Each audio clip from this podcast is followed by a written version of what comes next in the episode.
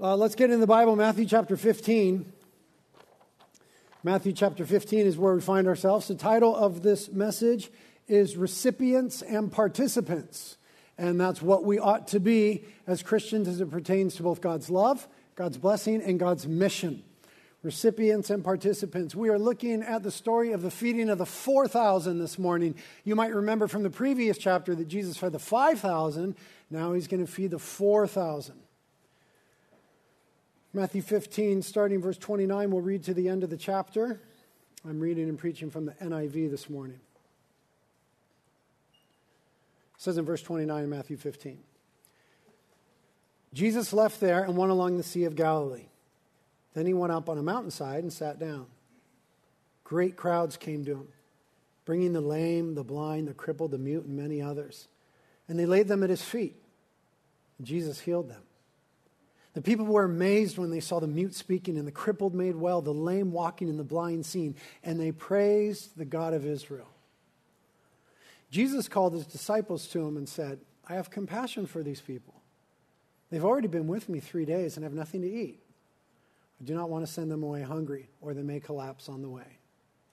His disciples answered, Where can we get enough bread in this remote place to feed such a crowd? How many loaves do you have? Jesus asked. Seven, they replied, and a few small fish. He told the crowd to sit down on the ground. Then he took the seven loaves and the fish, and when he had given thanks, he broke them and gave them to the disciples, and they in turn to the people. They all ate and were satisfied. Afterward, the disciples picked up seven baskets of broken pieces that were left over. The number of those who ate was 4,000 men and women and children. After Jesus had sent the crowd away, he got into the boat and went to the vicinity of Magadan. This is God's word. Let's pray.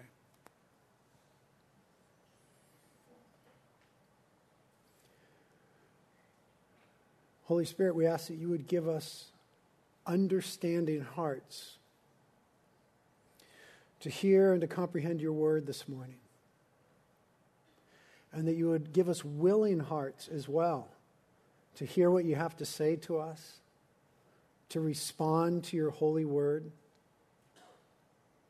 in obedience and adoration and worship in the ways that we live. We thank you for your word, which is holy and right and true. We, we set ourselves under its authority. And we ask together that you would please help me to teach and preach in a way that's faithful to the Bible, helpful to the church, and brings glory to Jesus. We ask it in Jesus' name. Amen. Well, if you have been following along with us in Matthew, you, you, probably asked the obvious question why this almost identical story again? Just in the previous chapter, one page to the left, probably in your Bible, we have almost the exact same thing happening. Why is it happening again? And why do we have it recorded for us in very similar language? Look back in your Bible, perhaps just the previous page in chapter 14, and we'll read that account of the feeding of the 5,000.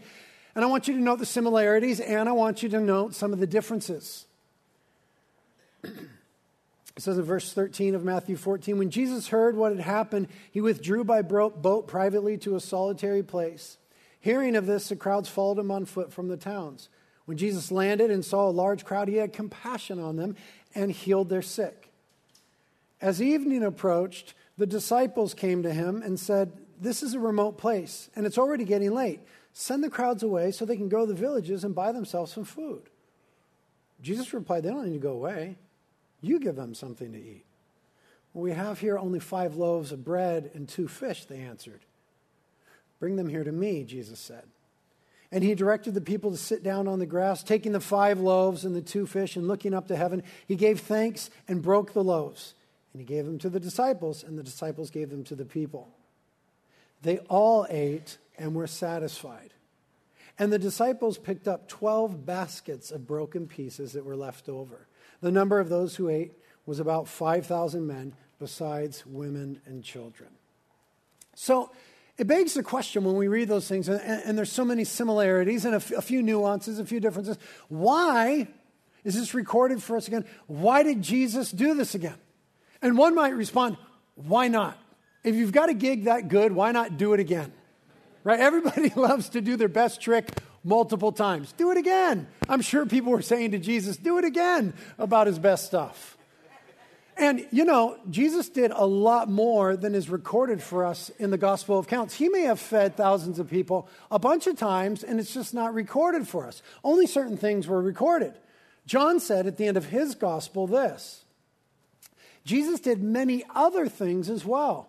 If every one of them were written down, I suppose that even the whole world would not have room for the books that would be written. So it might be that Jesus did this a bunch of times, but we have these two times recorded for us. Great similarities, a few differences. And the question we have to ask when we come to this, test, this text is okay, so what is here in this particular instance, the feeding of the 4,000, that is profound, that is deep, that is to be learned, in addition to what we already learned from the feeding of the 5,000? Now, that could be a little bit of mystery that we've got to kind of unravel and look at some of the details. Have you ever uh, been watching a movie and it's like the plot gets so convoluted, you're like, I just need to skip to the end and see who killed Joe or whatever. Or you're reading a book. I'm the kind of guy I can't really track, you know what I mean? I get so lost, I'm like, oh, let's just go to the end and see how this ends. That's what we're going to do right now. We're going to go to the end of the book of Matthew and see where this is all headed. So turn to Matthew chapter 28. And we'll see where this is all headed. And it'll help us to understand the story that we just read. Matthew chapter 28. In the first few verses of Matthew 28, we have the text that we read last week on Easter Sunday about the resurrection of Jesus. He rose from the dead. And then here's what happened immediately afterward. And this is how the book ends Matthew 28, starting in verse 16. It says, Then the eleven disciples went to Galilee to the mountain where Jesus had told them to go. When they saw him, they worshiped him, but some doubted. Then Jesus came and said to them, All authority in heaven and on earth has been given to me. Therefore, go and make disciples of all nations, baptizing them in the name of the Father and the Son and the Holy Spirit, teaching them to obey everything I have commanded you. And surely I am with you always to the very end of the age. There's a lot there, but there's two main phrases that emerge that we need to grab onto to help us understand our text all authority and all nations. Jesus said, All authority has been given to me. He uses the word in the Greek language exousia. It combines the ideas of right and might.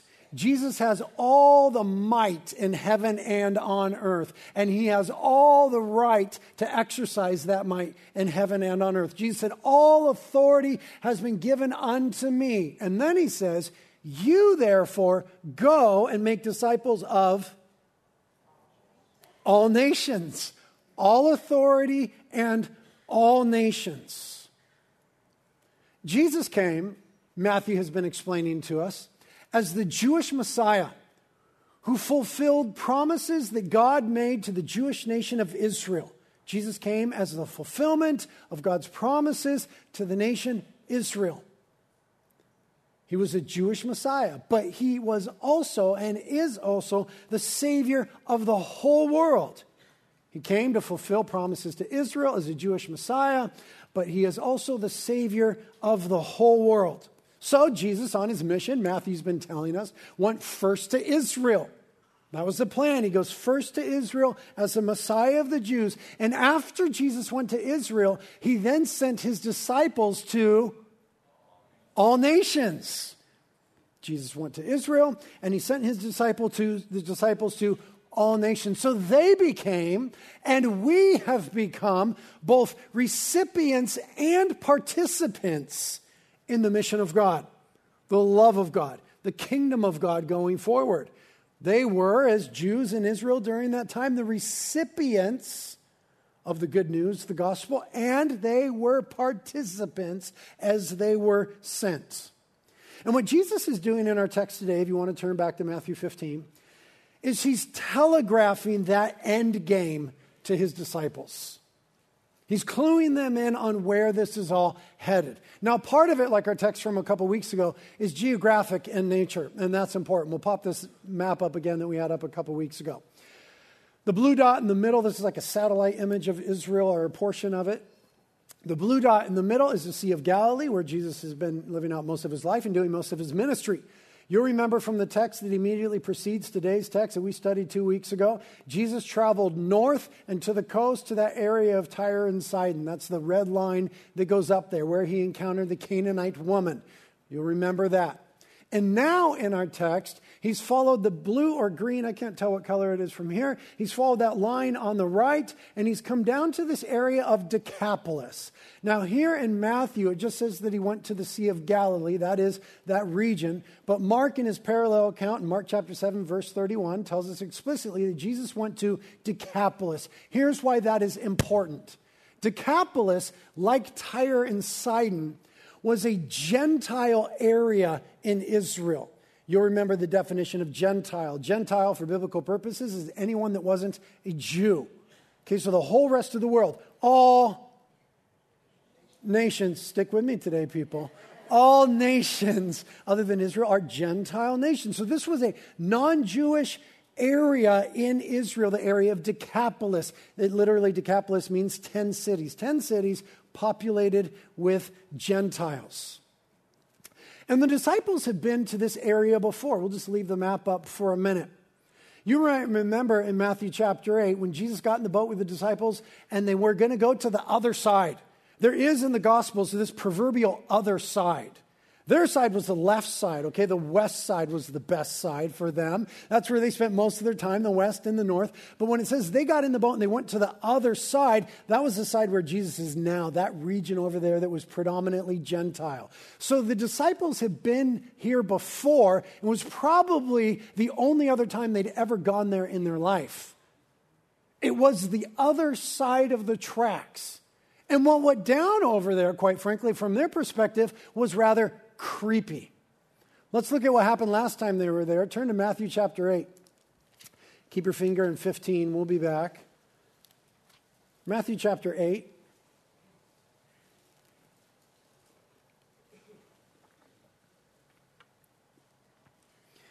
We'll start in verse 28. This is what happened last time they went to the other side. Matthew chapter 8, verse 28 says, when he arrived at the other side in the region of the Gadarenes, two demon possessed men came out from the tombs and met him. They were so violent that no one could pass that way. What do you want with us, Son of God? They shouted. Have you come to torture us before the appointed time? Some distance from them, a large herd of pigs was feeding. The demons begged Jesus, If you drive us out, send us into the herd of pigs. He said to them, Go. So they came out, one of the pigs, and the whole herd rushed down the steep bank into the lake and died in the water. Those tending the pigs ran off, went into the town, and reported all this, including what had happened to the demon possessed men. Then the whole town went out to meet Jesus. And when they saw him, they pleaded with him to leave their region.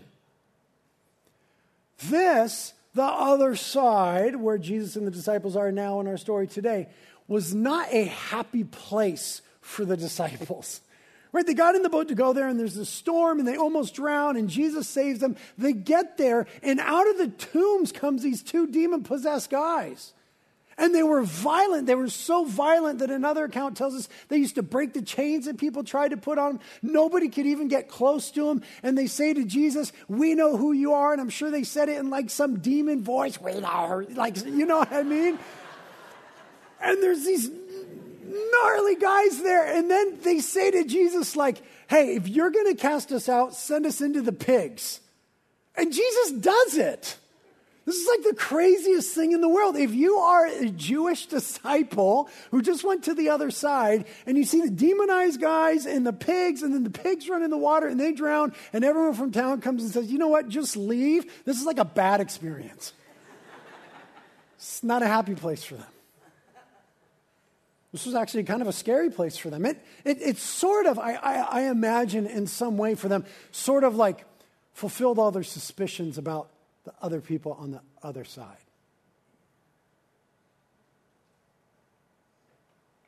For them, it was just what they thought. It was pretty dark. It was a little bit scary, and it was definitely was unclean from their perspective. And now they're back. Jesus takes them right back into that space. Now, remember what Jesus does with the disciples, what he's doing with the disciples, and what he does with us. He is discipling them, he's teaching them, he's leading them, he's forming them right, as Jesus followers. He's, he's forming them. And so now, in teaching them and leading them and discipling them, he wants them to have a whole different experience that will sort of broaden their understanding of the whole thing. He is, once again, telegraphing to them these two important concepts all authority and all nations. Looking back in our text with that in mind, Matthew 15. Again, it says in verse 30 great crowds came to him, bringing the lame, the blind, the crippled, the mute, and many others, and laid them at his, feet, and he healed them all. The people were amazed when they saw the mute speaking, the crippled made well, the lame walking, the blind seeing, and they praised the God of Israel.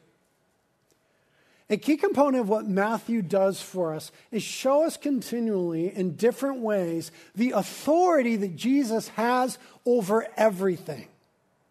We've seen that in all sorts of, of, stories here, right? We've seen that Jesus has authority over nature. Multiple times he said to the wind, stop, and the wind stop, and to the wave, stop, and the wave stop. Later on, he'll say to a fig tree, wither, and the fig tree withers. He has authority over nature.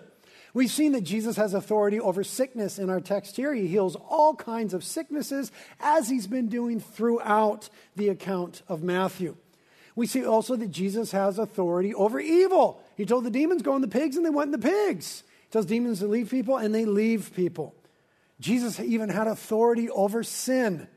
You remember that the paralyzed man was brought to him, and Jesus said, Your sins are forgiven. And the crowd went, Who are you to forgive sins? Only God could do that.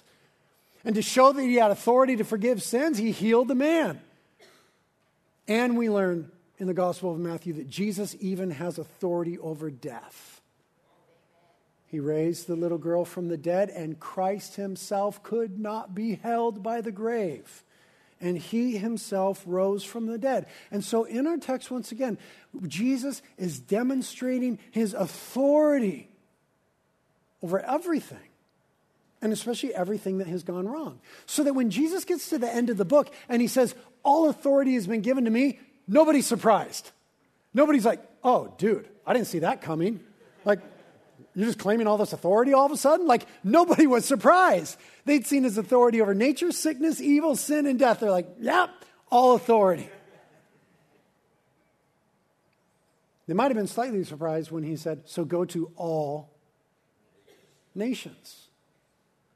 There's a hint that Jesus is telegraphing this at the end of verse 31, where it says, And all the people praised the God of Israel. It's the only time in Matthew that we hear that phrase, the God of Israel. Why not just say all the people praise God? Because they're in Gentile areas where they had different gods. These people have come to recognize the one true God. And so Matthew gives us that important detail. They praise the God of Israel. This is all nations being brought into the scope of God's love, God's kingdom, and God's mission. Jesus, here in the teaching of the disciples, is setting the stage for the Great Commission all authority, all nations. So, look at a few more details in the text that give us some other hints. Verse 32 Jesus called his disciples to him and said, I have compassion for these people. They've already been with me three days and had nothing to eat. I don't want to send them away hungry. They may collapse on the way.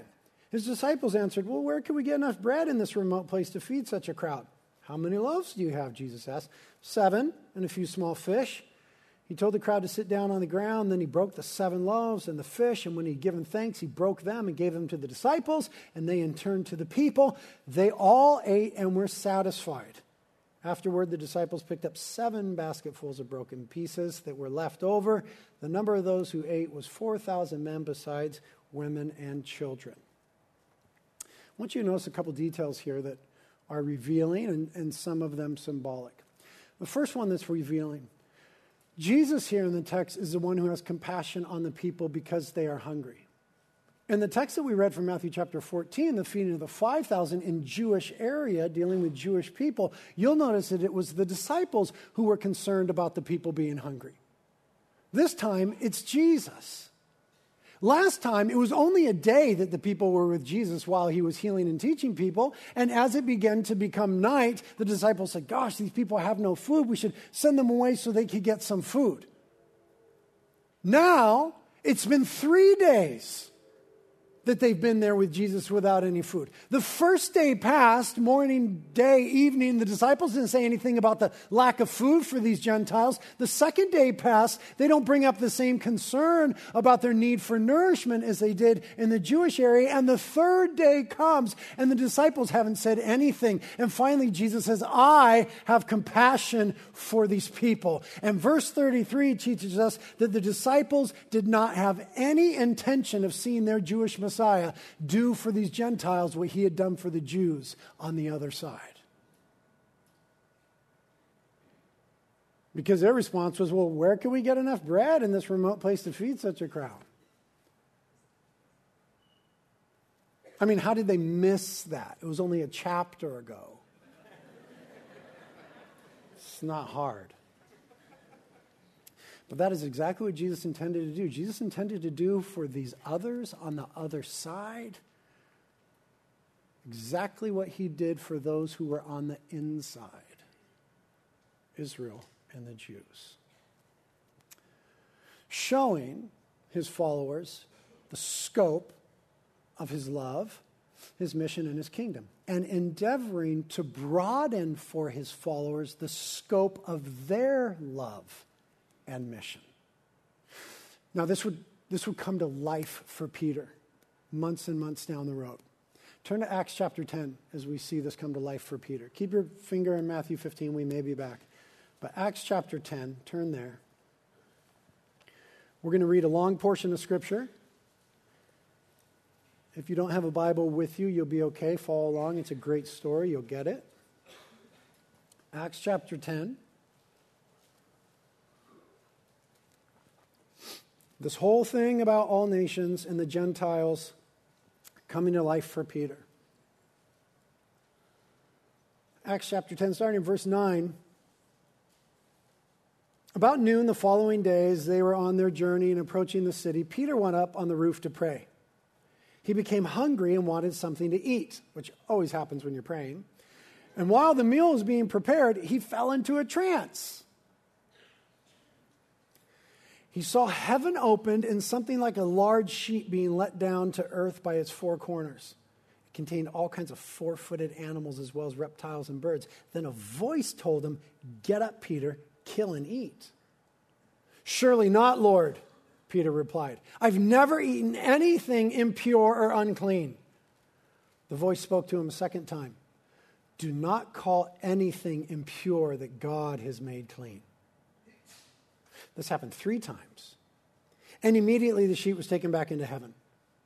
While Peter was wondering about the meaning of the vision, the men sent by Cornelius, pause right there. Cornelius is a Gentile, a non Jew who was in another city seeking the God of Israel. The men sent by Cornelius found out where Simon's house was and stopped at the gate. They called out, asking if Simon, who was known as Peter, was staying there. While Peter was still thinking about the vision, the Spirit said to him, Simon, three men are looking for you. So get up and go downstairs. Do not hesitate to go with them, for I have sent them. Peter went down and said to the men, I'm the one you're looking for. Why have you come? The men replied, We've come from Cornelius the centurion. He's a righteous and God fearing man who's respected by all the Jewish people. A holy angel told him to ask you to come to his house so that you could, so that, excuse me, he could hear what you have to say. Then Peter invited the men into the house to be his guests. The next day, Peter started out with them, and some of the believers from Joppa went along. The following day, he arrived at Caesarea. Cornelius was expecting them and had called together his relatives and close friends. As Peter entered the house, Cornelius met him and fell at his feet in reverence. But Peter made him get up. Stand up, he said. I'm only a man myself. While talking with them, Peter went inside and found a large gathering of people. He said to them, You are well aware that it's against our law for a Jew to associate with or visit a Gentile.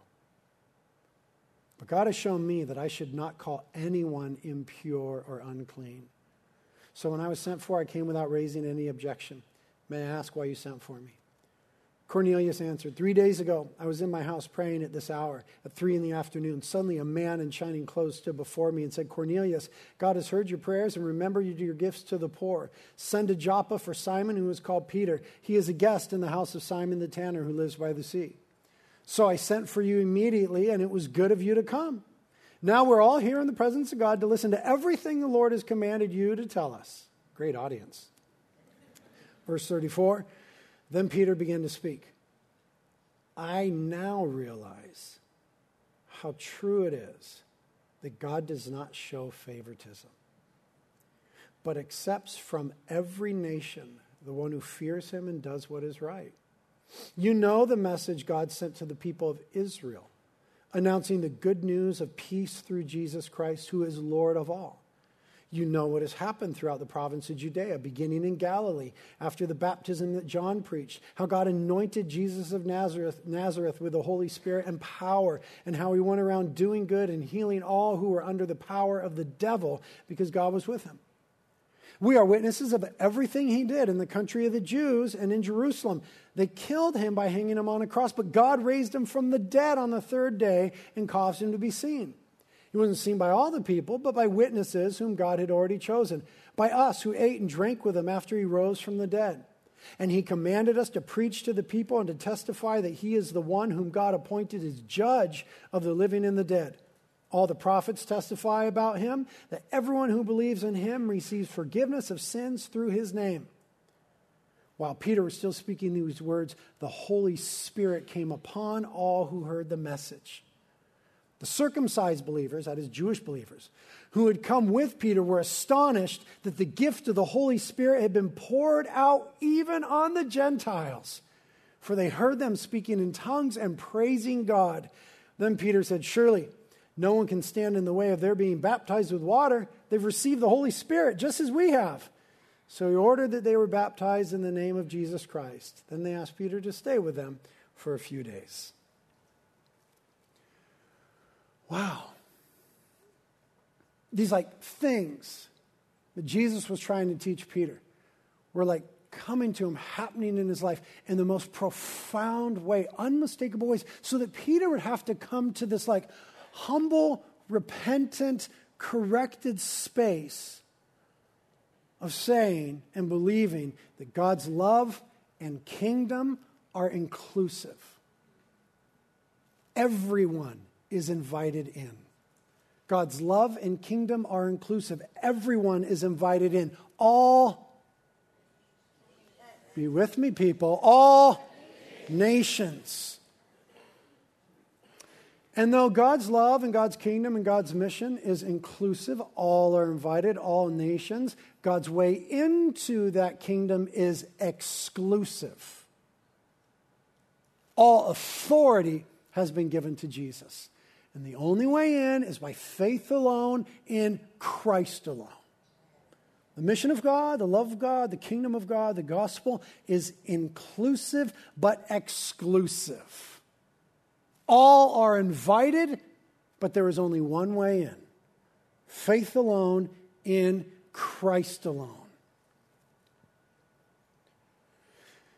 And so, back in Matthew 15, where you now flipped with your little thumb, what Jesus is doing there is demonstrating this to the disciples and to us.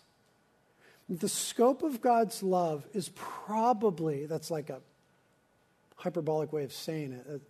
Uh, uh, I'm being facetious.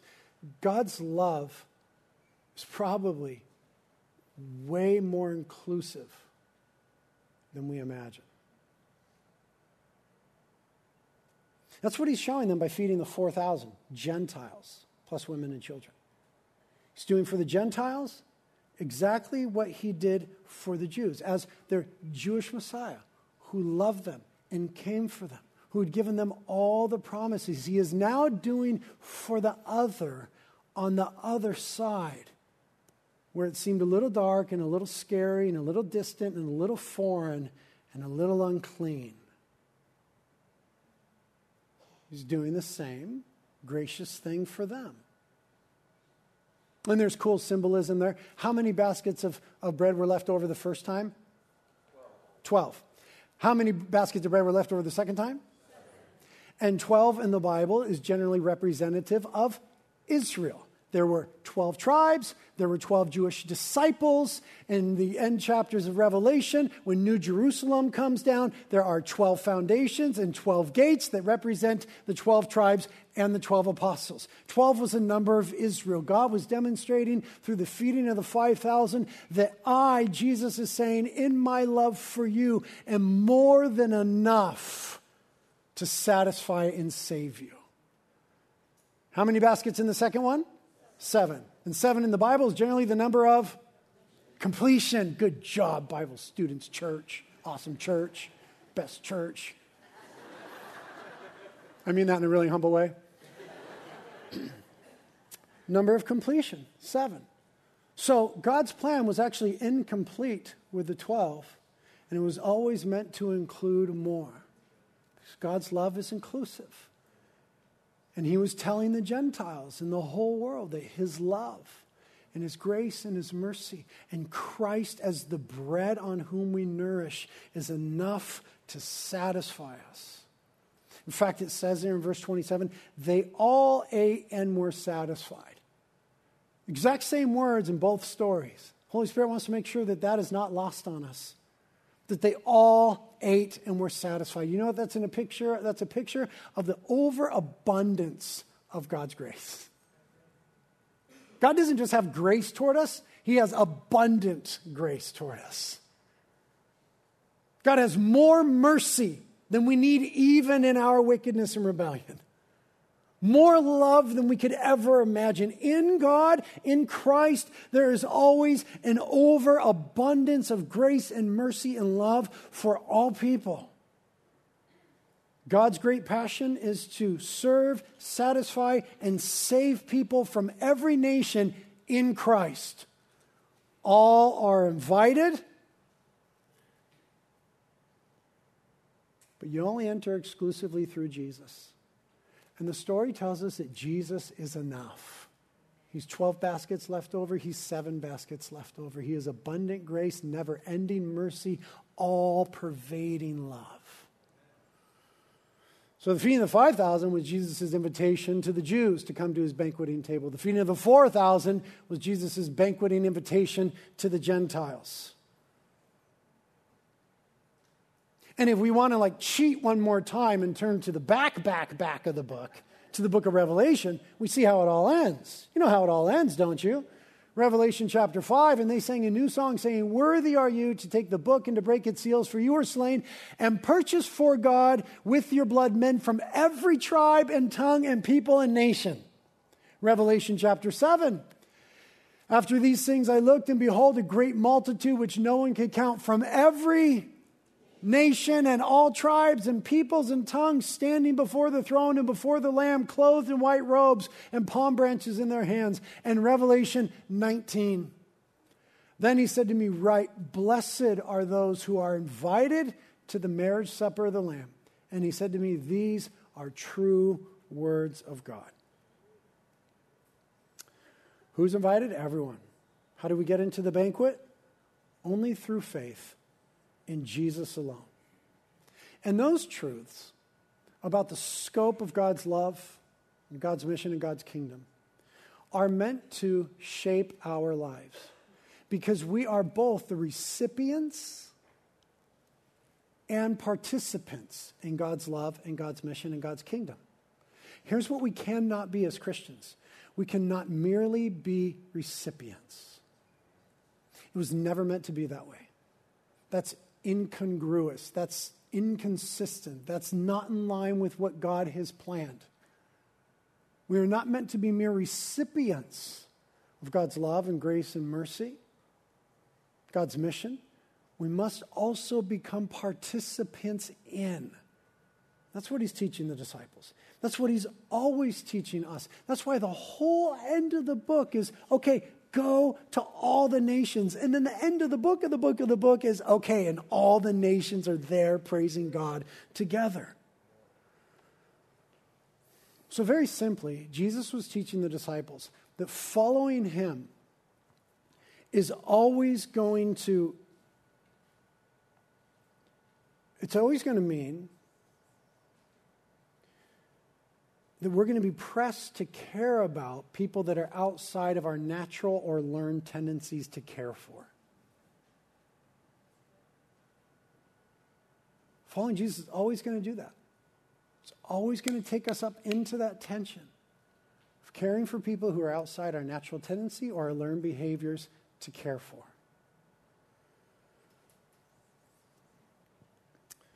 That's just what following Jesus looks like recipients and participants. Blessed to be a blessing.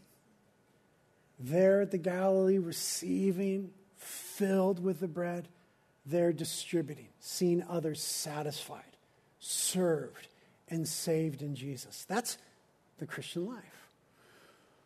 So, here's what I want to do for a moment now. I'm, I'm going to ask us to pray individually. You can pray with someone if you want. I won't argue with, that, with you about that. These are, these are kind of private prayers. Don't get all stir around, shuffle, put your stuff away yet. Here's how I want us to pray in response to this. I want us to ask ourselves, as I've been doing, some hard questions, like such as this Who does God love that I don't necessarily care about? I was in the grocery store on Friday or Saturday, I can't remember, and I saw a guy in there who honestly, I don't just not care about the guy, I really don't like the guy. I just like did my best to cold shoulder him. And I have to realize, in light of this text, that I am not living in a place that is congruent with the love of God, with the mission of God. I don't care about him or for him, but God loves him. So, shouldn't I then, as a Jesus follower, come God's way and begin to ask God, God, who are the people around me that you love but I don't care for? Can you teach me to love like you love? Am I the only one that's like that? You know what I mean? Like people that you don't like, or you guys too? Yeah. You guys make me feel like such a sinner. But I know it's really you. We need to ask ourselves like questions like this Who does Jesus feel compassion for that I don't? Maybe near, maybe far. Right? If, if we're at all endeavoring to follow Jesus, he's always going to confront us with those things. He's going to take us to the other side uncomfortable places, dark places, unclean places wants us to feel what he feels for people, to function from his love for people. Who do you know that needs to be served, satisfied, and saved in Christ that isn't? They might be close, it might be like within your immediate sphere of influence, or it might be like literally out at the nations. You know, there's millions of people who still have no access to the gospel in the world. And we generally don't care. As evidenced by what the church is doing about it, like we, we generally don't care very much about that. We send over 90% of all of our missionary resources to places that already have access to the gospel. We don't care too much about the other dark, unclean, evil side. But God is calling us to care. Who can we invite? We've been invited to the banqueting table. Who can we also invite? Just remembering that we are blessed, and if anybody here feels blessed in Christ, say yes. Yeah. I feel so blessed in Christ. I am blessed to be a blessing, and God have mercy on me when I cease to be a conduit and I'm just like, we are blessed to be a blessing. And our cups are meant to overflow so that they overflow into the lives of others with the love and the mission and the kingdom of God. Psalm 67 was the ancient prayer, and this is where we finish, and then I'll let you pray, was the ancient prayer of Israel. So the disciples should not have been so surprised when Jesus was teaching them these things or when he sent them to all the nations, because they used to pray this when they gathered in the temple May God be gracious to us and bless us and make his face shine on us. Right? Sounds just like our prayers so far. Right? God bless me. So that your ways may be known on earth, your salvation among May the peoples praise you, God. May all the peoples praise you. May the nations be glad and sing for joy, for you rule the peoples with equity and you guide the nations of the earth. May the peoples praise you, God. May all the peoples praise you. The land yields its harvest. God, our God, blesses us. May God bless us still or even more so that all the ends of the earth will fear him. That's the way that God's mission works. You are meant to be a recipient of the blessings of God in Christ through faith alone in Him. And you are meant to be a participant in the blessings of God through Christ who alone has all authority to all nations. So endeavor now in prayer by yourself for a couple minutes or with one another to bring your life into harmony with what God's word says and pray for one person, place, or people group that you know needs to be served, satisfied, and saved by Jesus. And don't be surprised someday if God makes you the answer to your own prayer. So be careful what you pray. Okay, go ahead and pray.